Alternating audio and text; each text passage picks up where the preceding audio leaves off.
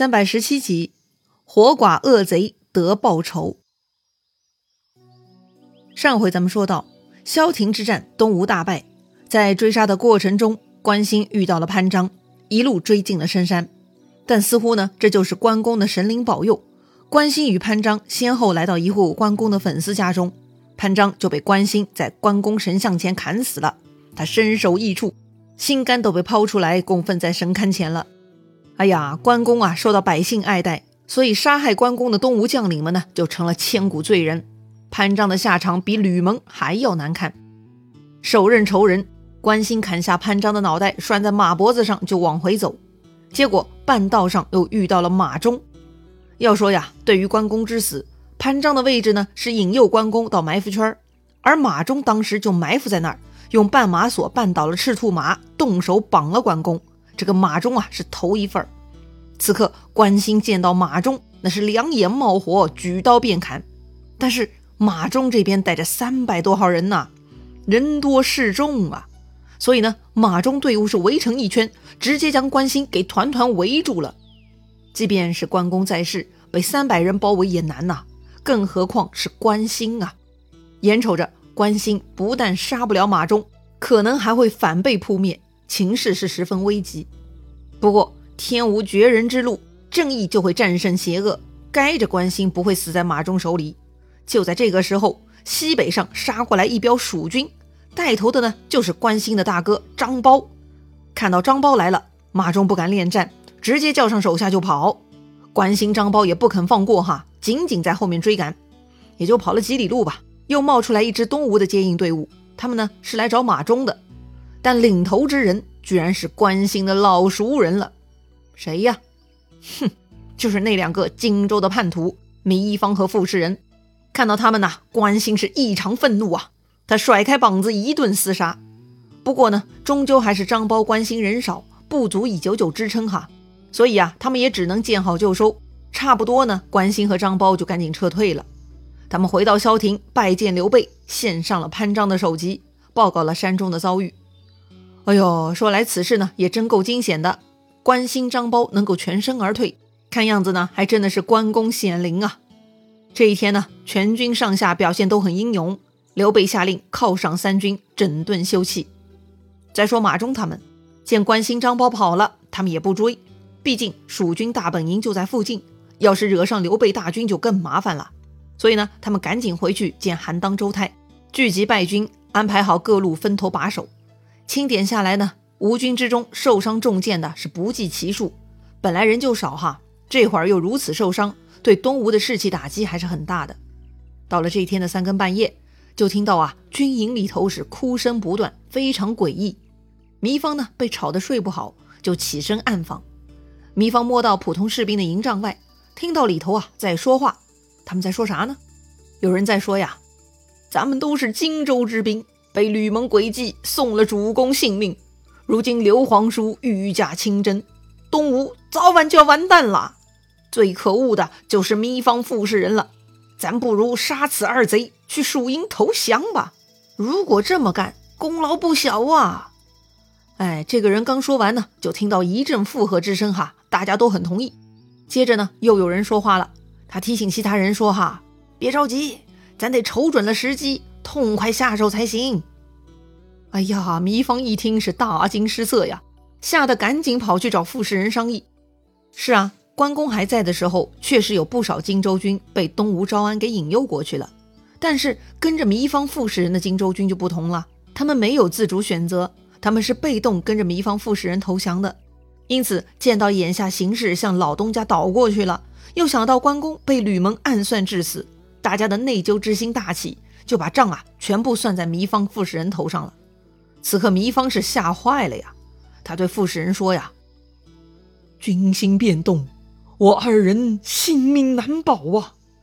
如今蜀主所恨者就是马忠，咱们不如杀了他，拿他的首级去献给蜀主吧。”糜芳说的蜀主呢，就是指蜀国之主刘备了。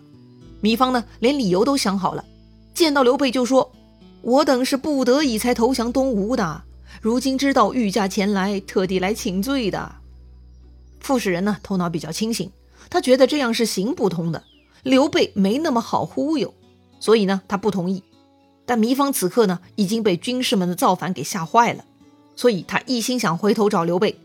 糜芳呢，劝傅士仁说：“蜀主是宽厚之人，而且太子阿斗就是我的外甥，念在亲戚情分，也不至于加害呀。”哼，这个糜芳，哎，真的是吃准了刘备心软哈，想吃回头草。你早知道是亲戚，你怎么之前忍心背叛呢？关键，你当时的背叛，最终导致刘备的结义弟弟关公之死。要知道，害死关公，连义子刘封都被刘备杀掉了，更何况你一个糜芳呢？不过呢，糜芳和傅士仁眼下并没有更好的选择，他们只能试试看哈。特别是傅士仁，心中呢是很忐忑的，抱着搏一把的心态，晚上跟糜芳偷偷摸到了马忠的大帐，把马忠给宰了，然后他俩割下马忠的首级。带上十几个心腹骑兵，就去投奔萧亭的刘备大营了。见到刘备呢，糜芳大哭，他是一把眼泪一把鼻涕哈，说自己跟傅士仁都是被吕蒙的诡计给骗了。糜芳呢，在来的路上还编好了故事哈。糜芳说呀，当时吕蒙骗他们说关公已经阵亡，骗开了城门，所以呢，咱们都是不得已而投降的。如今听说皇上圣驾前来。所以特地杀掉马中恶贼来为陛下雪恨，请陛下饶恕我们吧。糜芳呢颠倒事实，反正吕蒙已死，这些事儿嘛随便说了。但刘备又不是傻子，他能那么容易被骗吗？刘备质问糜芳：“正离开成都这么久，你们两个为何不来请罪？”哼，如今东吴撑不住了，你们为了保命而过来花言巧语，朕若饶了你们。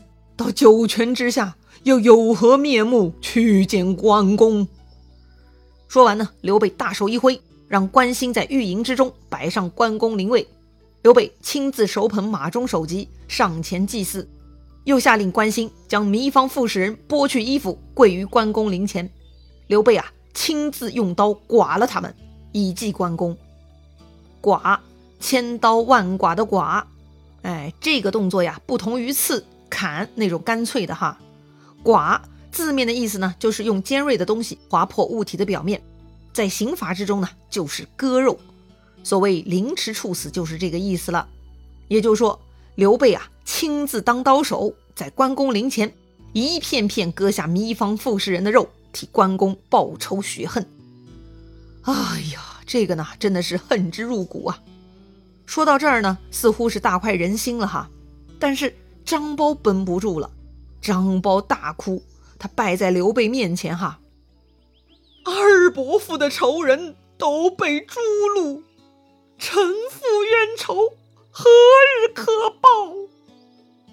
是啊，吕蒙、潘璋、马忠、糜芳、傅士仁都一一丧命了，关公的仇人呢，确实清扫的差不多了。张苞想着自己父亲大仇未报，心中难受啊。刘备说。贤侄勿忧，正当小平江南，杀尽五狗，误擒二贼，与你亲自海之，以祭奠你的父亲。这段话呢，就是刘备替张飞的复仇计划了。他要荡平江南，杀光东吴狗贼，还要抓住杀害张飞的元凶范江、张达，然后呢，把他们给海了，给张飞献祭。这里呢，又出现了一个不常见的字“海”。这个字啊，左边是酉时的酉，也就是酒的一半儿哈。右边的上面呢是左右的右，下面是个器皿的皿。乍一看呢，就像食盐的盐字哈。这字儿啥意思呢？本意呢是指古代啊用肉啊、鱼啊等制成的酱哈，像牛肉酱那种。在这儿呢，其实就跟剐一样，是古代的一种刑罚，就是把人啊杀死后剁成肉酱。通常战将们都会发狠说要将某人剁成肉泥，但实际上是不会这么干的。而刘备再次对张苞这么说呢，那可不是开玩笑哈。他们已经剐了傅士仁、糜芳，那么海钓范江、张达也是必须的呀。张苞听刘备这么说呢，就放心了，哭着拜谢而退。好了，仗打到这儿，蜀军声势是更加强大了，江南之人都吓得心惊胆裂哈。曾经投降东吴的荆州兵都后悔的不得了，吴军是军心大乱呐。韩当、周泰听说糜芳、傅士仁杀掉马忠。反叛不成，又被刘备杀掉，也是心惊啊，赶紧派人去给孙权送信。孙权一听也是吓坏了，哎呀，自己前面一时脑子抽风，杀掉了关云长，惹出这么大的祸事，实在是烦恼啊，该咋办呢？孙权呢，对着自己手下一班大臣是愁眉不展。听说了战场情况变化，布置提议，既然打不过，还是跟刘备讲和才好。怎么讲和呢？这个刘备不是痛恨吕蒙、潘璋、马忠、糜芳、傅士仁吗？哎，这些人都已经死了，如今剩下的也就是范江、张达二人还在东吴，不如把这两个人给绑了，加上张飞首级，派遣使者送还给刘备，让刘备报仇雪恨，发泄一下嘛。除此之外，送还荆州和夫人，上表求和，言辞恳切一些，应该刘备会考虑退兵的吧。其实嘛，这些条件之前诸葛瑾已经跟刘备说过了，当时刘备就不同意。如今刘备节节胜利，那不就更难了吗？不过呀，孙权实在也没啥更好的主意，只能再来试一次。说到底，上次沟通的时候呢，只有一个吕蒙死了哈，而如今潘璋、马忠、糜芳、傅士仁都死了，对于关公之死呢，也算有了交代。再说，主动送还张飞首级和两个元凶。大概是有机会平息刘备怒气的吧，孙权呢也只能再试试。于是他令人准备了沉香木匣，存好了张飞首级，将范江、张达绑起来丢入囚车，派大夫陈炳当使者去萧亭拜见刘备了。当时刘备呢正准备再度起兵东进，下面来报说东吴把张车骑的首级和范江、张达二贼送来了。张飞死前呢是车骑将军，所以大家称他张车骑。刘备听了很欣慰，立刻令张苞给张飞设灵位。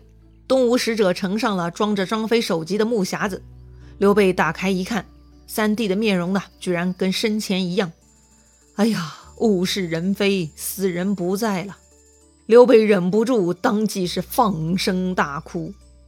杀害张飞的范江、张达此刻是心中叫苦。哎呀，太失策了！只见张苞呢，是怒气冲天，提刀过来。在张飞临前千刀万剐，就把这两个人全给骗了。估计啊，害了他们实在是太费劲，还是剐了吧。一顿血腥的祭祀，张飞大仇也算报了。至此，关公和张飞的私仇都算报了。加上东吴又提出归还荆州和孙夫人，如果刘备清醒理智一点，那么就该见好就收了。可是刘备到底会做如何打算呢？他到底想干嘛呢？精彩故事啊！下一回咱们接着聊。